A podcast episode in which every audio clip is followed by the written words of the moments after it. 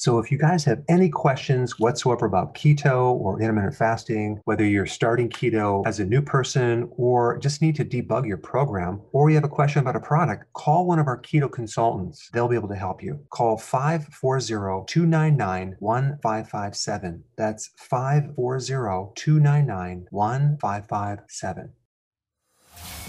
Welcome to the Dr. Berg Healthy Keto and Intermittent Fasting Podcast.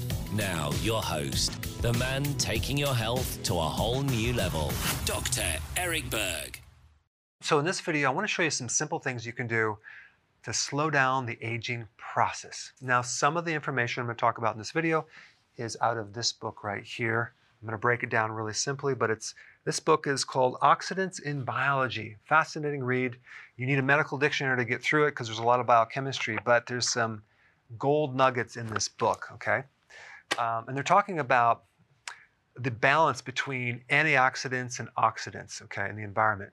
So you have this constant battle because if you're being exposed to all this oxidation, you can kind of compare this to a car rusting out. I mean, it's kind of weird that oxygen would create damage, but too much of it can be very, very damaging to your cells, okay?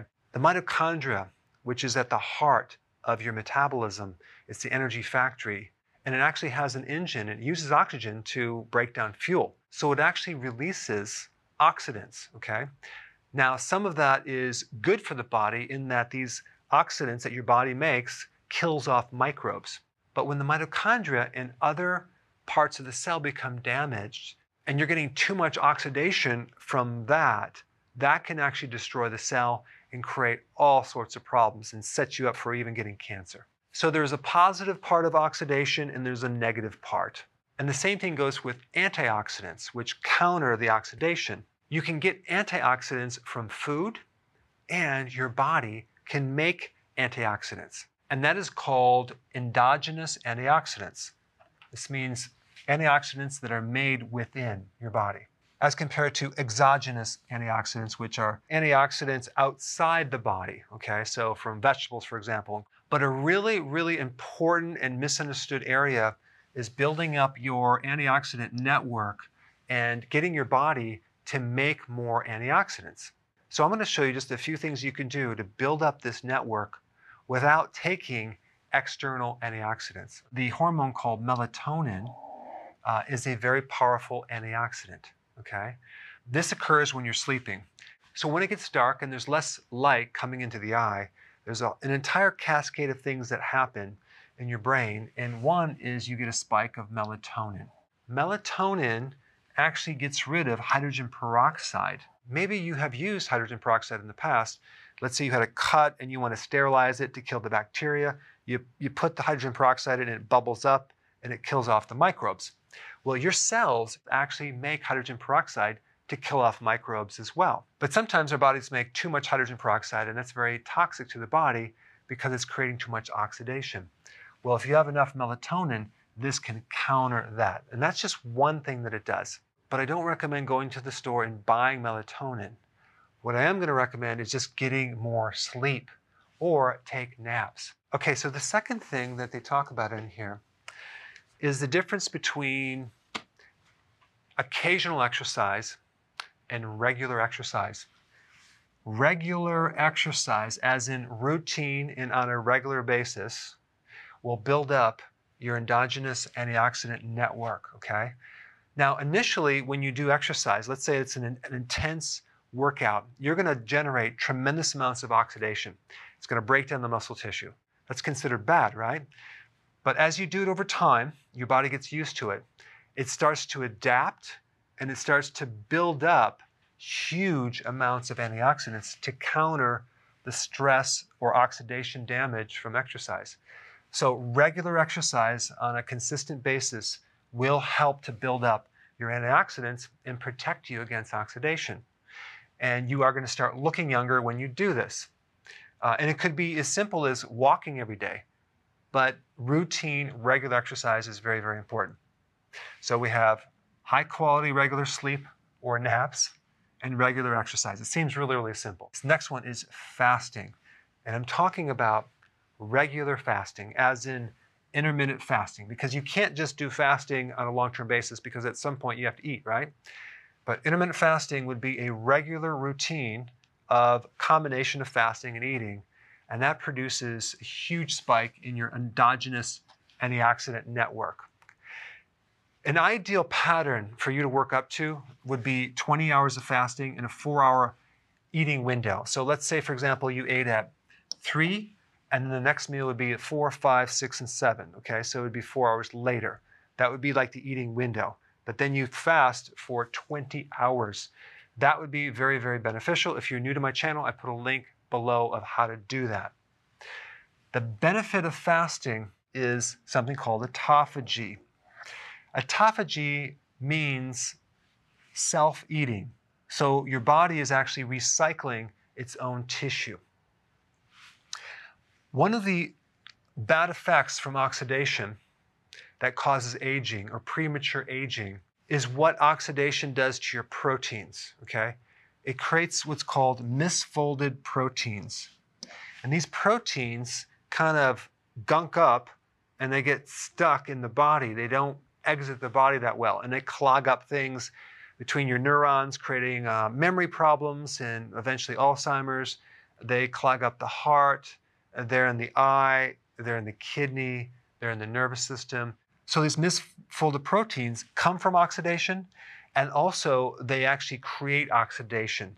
They create a toxic effect in the body. And your body has a hard time getting rid of these because they're non functional. Well, it just so happens that fasting through autophagy can take these misfolded proteins, put them into a garbage disposal, and start to break down these proteins. Okay? There's actually detergents that your body uses and certain enzymes to break down this protein. And then the other side, it spits out brand new amino acids that your body can then use to rebuild. So, fasting really slows down the aging process as well as stimulate certain genes that help repair. So, here we have sleeping or napping, regular exercise, and intermittent fasting. These three are very, very, very powerful, and that's why I want to put your attention on those, okay? The next thing to do is to avoid uh, excessive amount of oxidants. Now, a body makes enough oxidants for us to then get more externally. Um, iron, for example, like let's say, for example, you're taking a multi-supplement from the drugstore. Uh, read the label, make sure it doesn't have iron in it because that's one way to get the wrong type of iron. The thing about iron is it's very difficult to get rid of iron if there's too much. So you want to avoid cooking in iron skillets, for example. And definitely don't take iron as a supplement. Unless you have, for example, some anemia, which you're low on iron and you tested it, in which case you can take a food-based iron, which comes from like bovine liver. Make sure it's grass-fed. And of course, one of the biggest things that creates oxidation is high levels of sugar in the diet uh, even your blood sugars being high, that will just oxidate the, the eyes, kidney, the nerves, the brain. So uh, this is a real big one right here. Um, glycation, what is that? That is the combination between sugar and a protein. So if you're eating foods that are cooked with sugar and protein, that's really, really bad. Or you're consuming foods with fat and sugar together, heated, that would be very, very bad. That creates uh, some serious oxidation. So uh, that would be like um, uh, ice cream, for example, because you're cooking this fat with this sugar, uh, you're going to get a lot of uh, glycation. And glycation also happens in our bodies. If you have high levels of blood sugar and your body's 98.6, it can actually create glycation of your, your red blood cells. And one of the tests for that, uh, which is related to diabetes, is called A1C. That's glycation of the protein in your blood. So you want to reduce the glycation simply by knocking out this sugar, okay? And then vegetable oils, especially the corn and the soy oil, very high in omega-6, uh, creates a lot of oxidation. Um, frequent meals will increase oxidation, thus the intermittent fasting. So let's say, for example, you join the gym, right? And they have this CrossFit class, and they're working out every single day. And you're 55 years old very bad. You're going to overtrain. It's too much exercise without much recovery. It's going to create a lot of oxidation. And then we have cortisol. Having too much cortisol over a period of time without enough recovery is really bad. This has to do with stress. Um, also, if you're taking prednisone or cortisol or any medication, that can create some massive damage. And the damage it's creating is oxidation.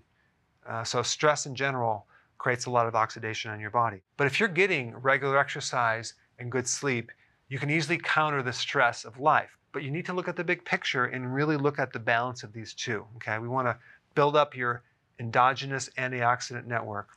And then, of course, we have trans fats. You want to avoid those. And then there's a lot of other things, avoiding chemicals, pesticides, GMO foods.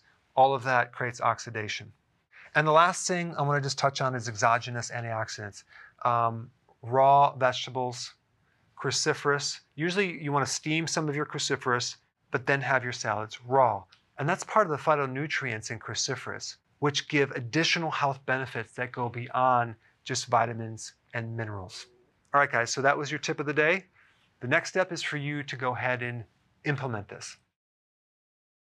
Hey, if you're liking this content, please subscribe now, and I will actually keep you updated on future videos.